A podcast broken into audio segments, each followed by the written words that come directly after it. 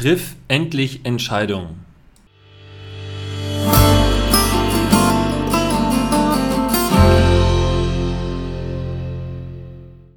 Ich habe letztes Mal irgendwo gelesen, dass ein Mensch pro Tag ungefähr zwanzigtausend Entscheidungen zu treffen hat und diese auch mehr oder minder, naja, durchzieht. Und heute möchte ich mit euch tatsächlich über dieses Thema Entscheidung und Entscheidungsfindung sprechen, denn ich erlebe es leider immer wieder, dass gestandene Unternehmer oder auch Startups oder einfach Selbstständige sich sehr, sehr schwer tun mit klaren und eindeutigen Entscheidungen und das dann zu erheblichen Nachteilen für ihr Unternehmen führt. Eigentlich immer. Streicht eigentlich immer. Ähm, wie fangen wir oder wie nähern wir uns am besten diesem Thema? Ich möchte euch am Ende auf jeden Fall eine Regel mitgeben oder weitergeben, die ihr für euch mental immer anwenden könnt, um eine qualitativ gute Entscheidung, mit der ihr gut leben könnt, sozusagen weiterzugeben oder euch die jetzt zu empfehlen. Ich möchte aber vorher erst einmal sagen, warum es so wichtig ist für einen Unternehmer, klare, schnelle und präzise Entscheidungen zu treffen. Ich habe darüber auch schon mal in einer der vorherigen Folgen gesprochen, ist schon ein bisschen her. Da ging es um die sogenannten Kardinalfehler der Personalführung. Und einer dieser Kardinalfehler ist eben, keine konkreten und keine plausiblen oder entsprechenden Entscheidungen zu treffen. Und das erlebe ich, wie gesagt, immer wieder, dass Unternehmer sich vor Entscheidungen, vor allem negativen Entscheidungen gegenüber ihren Mitarbeitern oder gegenüber Lieferanten und Kunden drücken und dadurch ein Zeitverzug entsteht oder ein, ein Vakuum an, an Entscheidungen entsteht und diese Nichtentscheidung immer die schlechteste aller Möglichkeiten darstellt. Denn ihr müsst euch klar machen, auch eine Entscheidung, etwas nicht zu entscheiden, ist eine Entscheidung. Also jetzt habe ich sehr oft das Wort genannt, deshalb versuche ich es jetzt mal anders zu sagen. Wenn ihr zwei Möglichkeiten habt und ihr könnt nicht wählen oder ihr könnt wählen, aber ihr wisst nicht, welchen Weg ihr gehen sollt und diesen, diesen Weg sozusagen immer vor euch seht, dann ist ja die, ich sage es jetzt nochmal, Entscheidung, keinen der Wege zu empfehlen oder zu nehmen, auch eine Entscheidung. Sprich, im Wald nehme ich links oder rechts, ich weiß es nicht und solange ich es nicht weiß, stehe ich. Ich stehe an diesem Ort im Wald und komme nicht weiter. Das heißt, die, die Nichtentscheidung ist immer die schlechteste Entscheidung.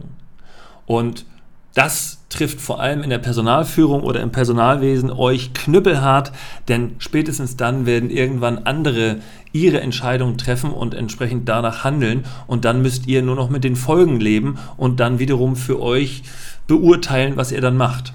Man hat festgestellt, dass wenn Menschen eine hohe Anzahl an Möglichkeiten haben, die sich ergeben. Also ich kann eben nicht nur links oder rechts gehen, sondern ich kann theoretisch zwanzig verschiedene Wege einschlagen, dass ihnen dann die Entscheidung unheimlich schwer fällt, weil sie, wenn es eine richtige Entscheidung oder eine richtige Tür gibt von diesen zwanzig, gibt es eben auch zeitgleich in der Wahrnehmung neunzehn falsche Türen. Ich habe das ganz gerne mal früher mit meinen Eltern diskutiert, wenn die gesagt haben, ja Mensch, ihr jungen Leute, ihr habt doch heute alle Möglichkeiten, etwas aus euch zu machen, legt doch einfach los. Wir hatten doch damals als Nachkriegsgeneration überhaupt keine Möglichkeit, uns zu entwickeln. Für uns gab es doch nur eine Tür und äh, die hieß arbeiten, arbeiten, arbeiten und so weiter. Und ich habe dann immer meinen Eltern gesagt, ja, aber genau das ist ja das Problem. Wenn mir jemand sagt, mach das, geh das, es gibt keine Alternative, dann ist das vielleicht nicht unbedingt wunderschön, aber es ist halt die einzige Alternative, die ich habe. Ich muss gehen, ich muss losgehen.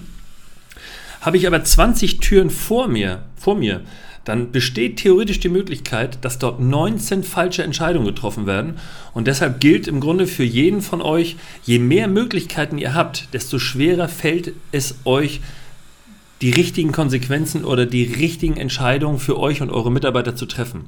Und das kann man tatsächlich nur lernen äh, oder sich anlernen, entsprechend konsequent in der Umsetzung zu sein, denn es gilt im Grunde Folgendes. Selbst wenn ihr die falsche Entscheidung im Nachhinein trefft, es war eine Entscheidung und damit seid ihr voll im Soll, ihr seid den Weg konsequent gegangen. Und ich möchte euch dazu mal ein klassisches Beispiel aus dem Personalwesen heute mitgeben.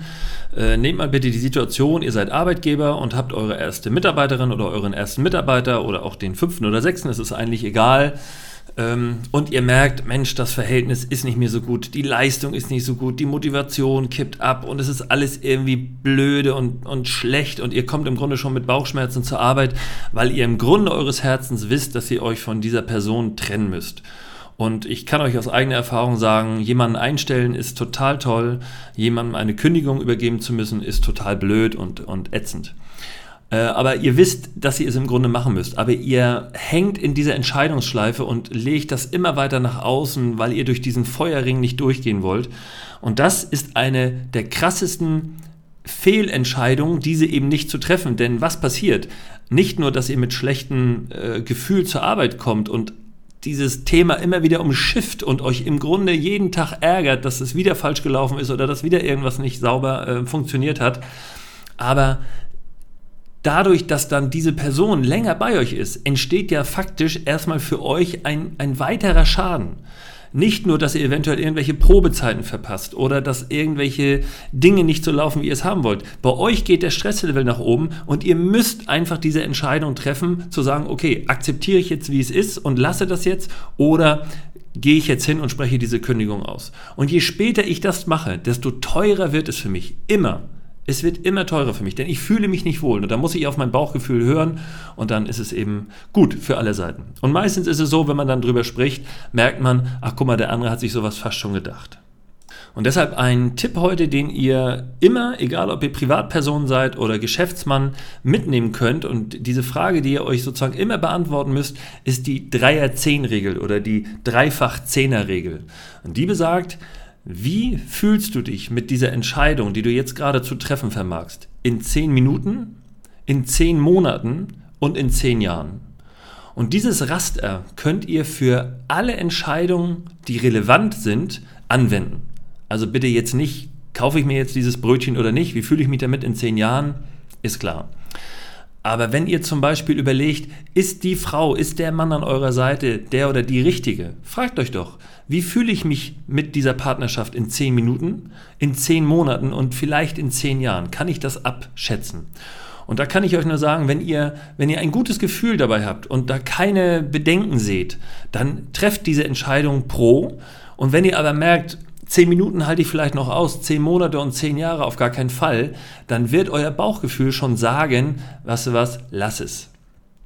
Und eine letzte Sache noch, ihr kennt vielleicht dieses, äh, diesen Coinflip, wie man heutzutage ja sagt, also diesen Münzwurf, dass man sich überlegt, weißt du was, ich kann und will es nicht entscheiden, ich lasse mal die Münze entscheiden. Bei Kopf mache ich das und bei Zahl mache ich das. Kommt häufiger vor, als man denkt, vielleicht nicht mit der Münze, aber mental so, vielleicht so übergeordnet, Mensch, wenn jetzt das passiert, mache ich das und wenn das passiert, dann gehe ich den anderen Weg.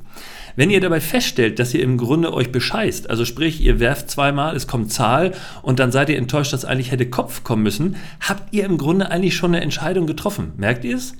Wenn also Zahl kommt und ihr hättet euch im tiefsten Inneren bei euch gewünscht, oh, scheiße, doch nicht Kopf, dann wisst ihr, dass die richtige Entscheidung eigentlich Kopf ist. Also lasst den Beschiss doch zu und sagt euch, ja gut, jetzt weiß ich aber, dass ich mit der Entscheidung Zahl nicht glücklich werde, was auch immer ich damit verbunden habe. Also höre ich auf mein Bauchgefühl und gehe dann in den jeweils anderen Weg hinein oder entscheide dann eben anders. Für euch bitte nur zum Mitnehmen heute, derjenige, der keine Entscheidung trifft, trifft Entscheidungen. Und zwar immer die schlechteste. Also eine Nichtentscheidung ist eine Entscheidung. Und zwar, sich nicht zu entscheiden. Ja, und mit diesem kurzen und charmanten Thema möchte ich euch wieder ins Wochenende entlassen. Wir hören uns nächste Woche Freitag wieder. Mein Name ist Patrick Stöbe und immer dran denken, die Berater sind Punkt net.